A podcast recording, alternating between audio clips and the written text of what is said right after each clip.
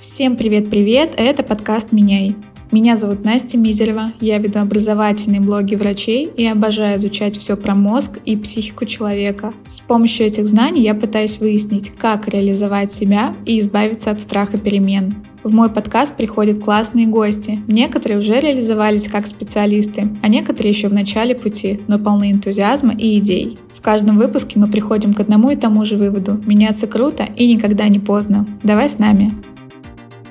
Ребят, всем привет еще раз. Я очень рада с вами услышаться. С вами шестой выпуск подкаста «Меняй», и сегодня мы поговорим про синдром отложенной жизни. Очень коротко эту тему можно описать всем нам знакомым примером из нашего детства, да и из настоящего тоже. Пример наших бабушек, у которых в шкафу хранится тот самый особый сервис для того самого особого случая. Но этот случай как-то так и не наступает, и сервис долго пылится в шкафу.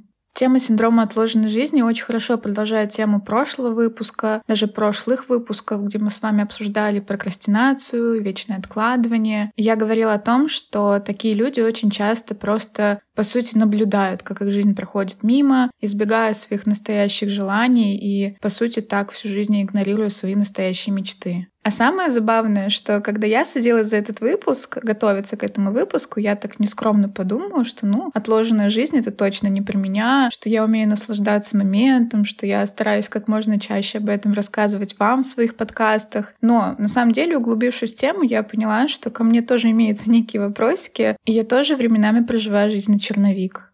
Итак, сегодня мы обсудим, как понять, что вы откладываете жизнь на потом, какие выгоды от этого можно получить и откуда берется такой сценарий поведения, почему мозг убеждает нас проживать только лишь черновик жизни, и в конце, конечно же, обсудим, как наконец начать жить прямо сейчас и перестать откладывать счастье на потом. Давайте разбираться. На удивление, впервые термин «синдром отложенной жизни» вел русский доктор психологических наук Владимир Серкин. Почему-то мне казалось, что эта концепция непременно должна была к нам из-за рубежа прийти, но на самом деле есть убедительное объяснение, почему этот термин вел именно он. Сам Владимир родом из Магаданской области, и он решил исследовать интересный феномен. В чем он заключается? Он заключается в том, что огромное количество жителей этой области, Магаданской области, были недовольны своей жизнью они существовали в тяжелых условиях и десятилетиями работали на нелюбимой работе тоже в тяжелейших условиях, чтобы когда-то в будущем накопить много денег и перебраться куда-нибудь на юг, в тепло, и вот тогда вот зажить. Проблема в том, что на воплощение этой идеи, как говорит Владимир, у человека уходило где-то 30 лет. И если человек 55 годам переезжал в свою жизнь мечты, вот в эти вот теплые края, несколько лет обустраивался, привыкал к новой жизни, и вот только к 60 он как бы начинал жить на чистовик. Звучит очень грустно, а еще грустнее то, что в 60 он уже не мог иметь ту жизнь, о которой он мечтал тогда в 25 лет, когда он принимал решение посвятить огромный отрезок своей жизни работе ради будущего счастья, которое, по сути, так и не наступило. Этот сценарий проживания жизни назвали северным сценарием, и, конечно же, самая грустная его часть заключается в том, что человек не живет сейчас. Он живет, опять же, на черновик, готовясь к какой-то будущей жизни, которая когда-то там настанет. Я уже в других выпусках говорила про разрушительность вот этих мыслей по типу вот выплачу ипотеку и тогда заживу, или вот похудею и тогда заживу, или вот поменяю работу и тогда заживу. Такие мысли заставляют нас фокусироваться только на каком-то отдаленном будущем и вынуждают нас жертвовать многим прямо сейчас, своим комфортом, своими мечтами, своим временем с друзьями, близкими и так далее. А еще этот синдром переводит нас в такой постоянный режим ожидания награды. Но, как потом оказывается, ожидание в данном случае и было нашей жизнью. И очень большая ошибка думать, что вот когда появится та самая любимая работа, причем как-то сама появится, то вот тогда я буду по-настоящему счастлив. Но кто сказал, что на любимой работе не будет проблем? Кто сказал, что там не будет трудностей, разочарований, провалов? Ведь в любом будущем, светлом или нет, всегда будут провалы, и идеального светлого будущего просто не существует. И очень важная мысль относительно людей, которые не живут чистовой вариант жизни, заключается в том, что такие люди хотят что-то делать, и они даже могут это делать, но пока не позволяют себе этого. Причем не позволяют себе систематически буквально каждый свой день. Но как же понять, что я являюсь заложником такого синдрома? На самом деле есть довольно четкие критерии, и я сейчас по ним опишу портрет такого типичного откладывателя жизни на потом. Итак, во-первых, такой персонаж постоянно прокручивает у себя в голове мысль, что вот уже совсем, вот-вот скоро что-то произойдет. Причем произойдет, скорее всего, само. И вот тогда начнется настоящая жизнь. И, скорее всего, это должно быть какое-то масштабное, важное событие, а пока, ну так, подготовка к этому моменту. Если вы понимаете, что вы тоже вечно чего-то ждете, что произойдет только когда-то потом, то я вам советую задуматься.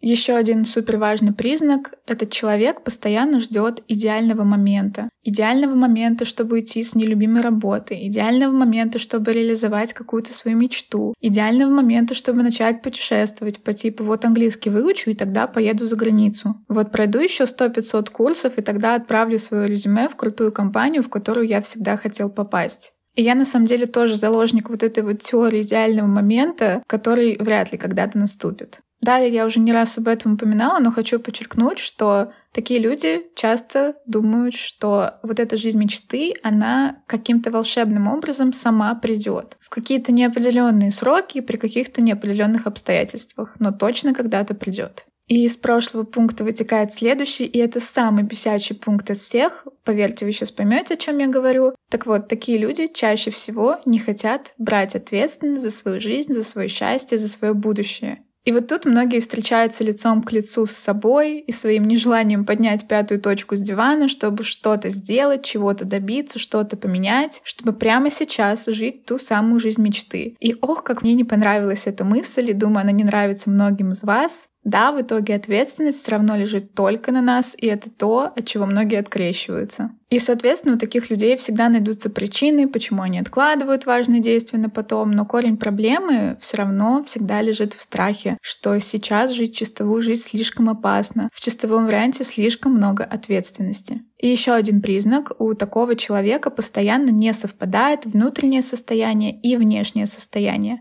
Например, внутренне он очень хочет какого-то развития, хочет двигаться дальше, но внешне почему-то ничего для этого не делает. И, скорее всего, он сам не понимает, почему так. Или же внутренне человек хочет просто укутаться в одеяло, лежать на диване, наслаждаться моментом и ни о чем не думать, а внешне постоянно куда-то бежит, забывая делать для себя маленькие приятные радости, забывая наслаждаться хорошей погодой, компанией своих друзей и прочими мелочами жизни. Далее важный признак — такой человек не может радоваться тому, что уже имеет. И ему постоянно кажется, что его усилий недостаточно, что пока гордиться нечем, даже если его текущая точка — это то место, о котором еще год назад, предположим, он только мечтал. А еще такие люди могут думать, что любую радость жизни надо заслуживать. И это тоже перекликается с прошлым пунктом. То есть человек думает, что прямо сейчас он не достоин ничего хорошего. Но вот когда он станет, например, большим начальником, тогда, может быть, наконец-то будет чего-то стоить. Грустная новость в том, что став начальником, такой человек все равно не получит удовлетворения от настоящей жизни. На самом деле у такого сценария жизни на потом есть много так называемых вторичных выгод. Во-первых, такой человек всегда ощущает себя в безопасности. Он не сталкивается с реальной жизнью, потому что он всегда где-то там в будущем. Во-вторых, такому человеку не надо брать на себя ответственность и рисковать. И надежда на светлое будущее позволяет отказываться от ответственности в настоящем. Это, кстати, очень удобно. Можно сказать, что человек постоянно находится в позиции жертвы. А еще тоже мой самый любимый пункт, что такой человек получает огромную социальную поддержку, потому что очень многие люди так живут. И ты попробуй вот выделиться из толпы, послушай, как в тебя никто не верит. Вот это вот супер небезопасно. Туда действительно очень стрёмно идти. А жить по сценарию, плыть по течению, куда унесет, туда несет, это очень социально одобряемо. И выгод здесь действительно достаточно много, но негативных сторон, помимо одной очевидной, то, что вы не живете свою собственную жизнь, гораздо больше. К чему же может привести такой сценарий жизни на потом? Из-за того, что такой человек отложенной жизни, по сути, постоянно терпит и игнорирует свои текущие потребности, пусть и как будто ради счастья в будущем, он может заработать себе большое количество психологических проблем, и это может проявляться в форме апатии или нашей любимой тревожности. Человек может просто стать безинициативным, потерять смысл всех своих привычных действий, да и в целом потерять смысл жизни, потому что смысла сейчас, получается, нету. И грустно признать, но Такой человек всегда несчастлив, он не удовлетворяет свои хотелки здесь и сейчас. И главная несостыковка заключается в том, что чтобы быть удовлетворенным своей жизнью, такому человеку нужны перемены. Но, как мы уже поняли, самое страшное для него — это сделать шаг в эти перемены, ведь тогда это будет означать, что он берет на себя ответственность. И каждый раз меня триггерит эта мысль про взятие ответственности, и мы об этом уже говорили с моими гостями в первом выпуске, и я даже помню, что многих слушателей задела эта мысль. Но от выпуска к выпуску я всегда на нее натыкаюсь, так что кажется, правда, уже пора брать все в свои руки, как бы это неприятно ни звучало. Отдельный блок, о котором мы можем говорить вечно, откуда же берется этот сценарий отложенной жизни. Конечно же, в каждой статье пишет, что все берется из детства и от общества, и, вероятно, так и есть. И давайте быстренько пробежимся по самым распространенным причинам. Первый пример, который мне сразу же пришел в голову, кого из вас в детстве заставляли сначала решать примеры на черновике, а только потом, когда все будет идеально, красиво, правильно и ровно, только тогда можно было переписывать в чистовик. Мне кажется, что таких людей много. И я помню, как мне запрещали писать в учебнике по английскому карандашом, потому что у меня был не такой аккуратный почерк, и ручка и как будто выглядела аккуратнее. Хотя это была просто даже не учебник, а такая рабочая тетрадь с заданиями, которая не должна выглядеть супер красиво. А еще я лично знаю людей, это было еще в университете, которые и в 20 лет из-за одной ошибки вырывали листы, вот этот вот двойной листочек, и переписывали всю лекцию заново. А это была просто лекция, которую они писали для себя, которую даже никто не проверял. Потому что что? Потому что либо идеально, либо никак. Второй пример — это если вам в детстве заложили мысль, что все в этой жизни надо заслужить. И из-за этого всегда будет казаться, что сейчас вы какой-то недо, недоделанный, неправильный, не заслуживший чего-то и так далее. А вот когда вы получите все пятерки мира и поступите в крутой вуз и найдете себе крутую работу, вот тогда, возможно, вы станете полноценным человеком. Еще одной из причин может быть то, что когда-то вы могли пережить какое-то тяжелое событие, и оно вас настолько потрясло, что вы всю жизнь готовитесь к такому же событию, откладывая на черный день и во всем себе отказывая. Здесь вспоминается история с людьми, которые когда-то, например, в советские времена пережили голод, и до сих пор при малейшем намеке на то, что какие-то продукты могут пропасть из магазина, где вы обычно его покупаете, они скупают все просто тоннами, эти продукты портятся, их все равно никто не выкидывает. И все это, по сути, подготовка к какому-то вот черному дню, который, возможно, никогда не наступит. Ну и, конечно, также синдром отложенной жизни может быть связан просто с внутренней неуверенностью в себе и постоянными мыслями, что я ни с чем не справлюсь, что у меня не получится. И из-за этого человек, конечно же, боится встречи с реальностью, встречи с моментом здесь и сейчас. А теперь давайте перейдем к той части, которая лично меня, конечно же, интересует больше всего. Поговорим о том, почему мозг заставляет нас откладывать жизнь на потом. И я на самом деле здесь не скажу ничего нового. Если вы слушали мои предыдущие выпуски, то, вероятно, вы уже догадываетесь, что, как и у любого другого нелогичного поведения, причина синдрома отложенной жизни кроется в механизмах эволюции. Все очень просто. Главный компонент выживания наших предков была осторожность. Ведь у этих бедняк было очень много потенциальных угроз, поэтому они всегда предпочитали перестраховываться. И как мы помним, наш мозг очень не любит перемены, очень не любит все новое, потому что в переменах страшно, нестабильно, непонятно и вообще небезопасно. А любое развитие, достижение наших настоящих желаний всегда требует какого-то риска. А ведь позволить себе прямо сейчас жить так, как вам хочется, это тоже большой риск. И в такие моменты мы не можем оценивать ситуацию трезво, и тут я хочу привести свой пример. Для меня все еще каждый выпуск подкаста, хоть я и люблю это делать, все равно это для меня огромный страх. И когда я собираю материал, по которому готовлю очередной эпизод, я никак не могу остановиться. Мне всегда кажется, что информации мало, что я не до конца подготовлена, что я еще что-то не учла, хотя понятно, что каждый выпуск — это мое видение ситуации, что он не должен включать в себя все аспекты темы. А еще я очень часто вместо того, чтобы делать непосредственные шаги к какой-то своей цели, хожу вокруг да около. Например, не отправить резюме, а посмотреть миллион видео, как его правильно правильно составлять, взять у кого-то консультацию и вообще еще наработать 10 лет опыта, чтобы резюме смотрелось круче. То есть я в целом двигаюсь в верном направлении. Это я так себя успокаиваю. Я же в целом составляю это резюме. Но самые главные целевые действия никак не выполняю. И мне кажется, что тут многие могут узнать себя. Итак, предположим, вы поняли, что вы один из тех людей, кто попал в ловушку жизни на черновик. Что же с этим делать? Для начала нужно пройти несколько неприятных осознаний, которые, скажем так, вернут вас к жизни. Первое и как будто бы самое неочевидное. Наша жизнь конечна. И, конечно же, в этом и есть ее прелесть. Осознание собственной смертности здорово возвращает нас в настоящий момент. И может это прозвучит страшно, но единственное, в чем вы можете быть уверенным относительно вашего будущего, так это то, что когда-то вас в нем не станет. Но вот большие светлые перемены, которые как-то произойдут сами в этом будущем, вы не можете себе гарантировать. И тем ценнее от этого каждый момент настоящего. Второе важное осознание есть только сейчас. Сколько бы вы ни говорили про будущее, оно никогда не настанет, потому что физически вы можете быть только в настоящем. И откладывая жизнь на потом, вы сознательно от нее отказываетесь. И третье, то самое нелюбимое, которое я повторила уже несколько раз, ответственность только на вас. За вашу жизнь, за ваше счастье, за достижение ваших целей, желаний и всего на свете. И после принятия этих трех осознаний надо начать применять конкретные действия. И тут тоже можно составить вполне себе такой конкретный чек-лист. Я думаю, что я тоже его опубликую в телеграм-канале, чтобы было удобнее читать. Обязательно подписывайтесь, ссылка будет в описании.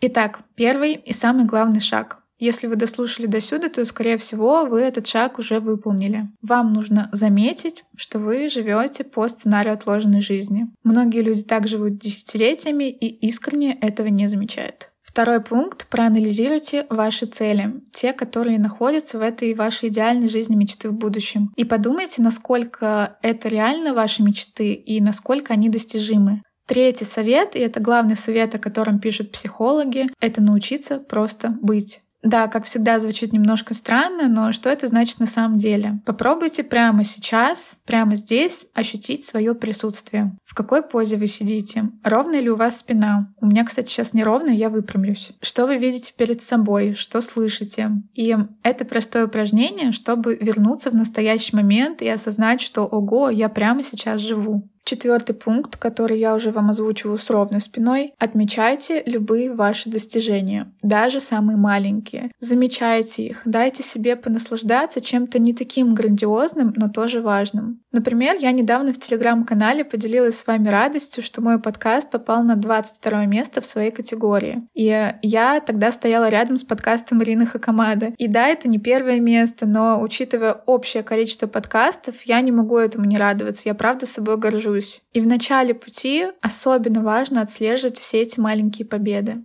Пятый пункт — перестаньте терпеть. Если вы находитесь в условиях, которые вроде бы терпимые, но не то чтобы приятные для вас, исправьте это. Исправьте прямо сейчас. Попросите заменить неудобное кресло на работе. Избавьтесь от одежды, которая вам не нравится, но вы оправдываете себя тем, что зато она практичная. Подумайте, что вы давно терпите, но почему-то ничего с этим не делаете. Шестой пункт, наверное, мой самый любимый. Как можно чаще радуйте себя какими-то небольшими приятными моментами. Вам не надо их заслуживать. Вы уже сейчас достаточно хороши, чтобы позаботиться о себе, чтобы купить себе то, что вы давно себе запрещаете, и не убирать в шкаф, а пользоваться этим. Не будем повторять ошибки нетронутых сервизов. Седьмой пункт. Научитесь отвечать за свои решения и поступки и перестаньте себя оправдывать. Восьмой пункт. Составьте список нереализованных планов и каких-то нерешенных проблем и подумайте, какие конкретные шаги вам надо сделать и что вам сейчас мешает.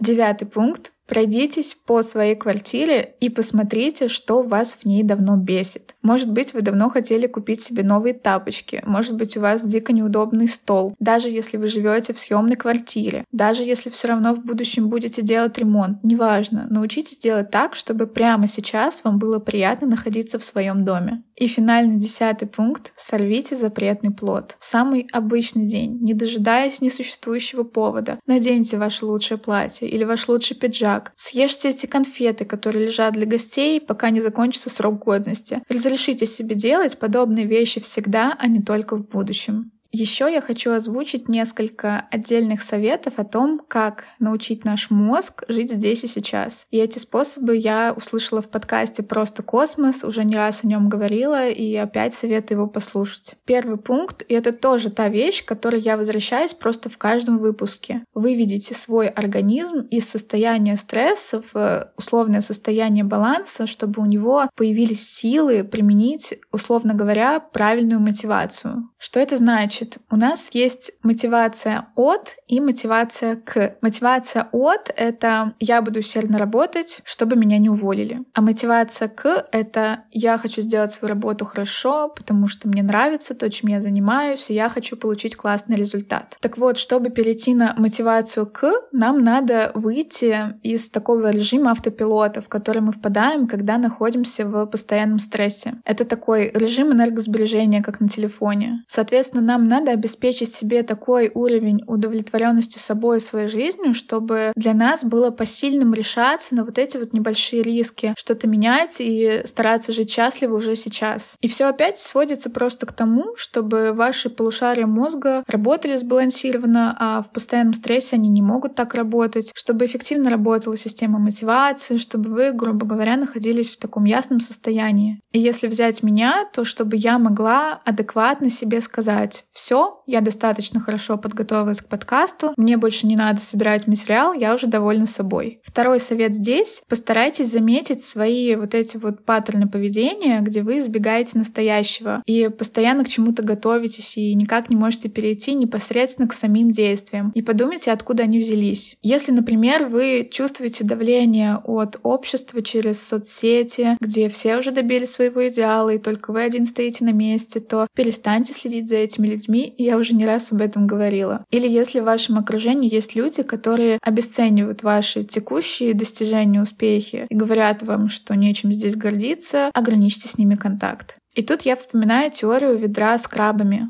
Она гласит, что крабы не очень-то сообразительные существа, и если положить их в ведро, то каждый из них по отдельности смог бы спокойно из него выбраться. Но когда один из них пытается это сделать, то остальные начинают за него цепляться и затягивают обратно. И в итоге ни один из них не выбирается из ведра. И вот такое недобросовестное поведение других крабов как бы показывает, что если у меня не получилось, то и вы не сможете. Так вот, избавьтесь от крабов в вашей жизни. И третий пункт — перейдите к простым системным действиям. Не пугайте ваш мозг тем, что вам сейчас придется поменять всю свою жизнь, чтобы зажить хорошо. Идите к своим целям, как всегда, небольшими, маленькими, но уверенными шажками. Главное, начните сейчас, а не когда-то в будущем.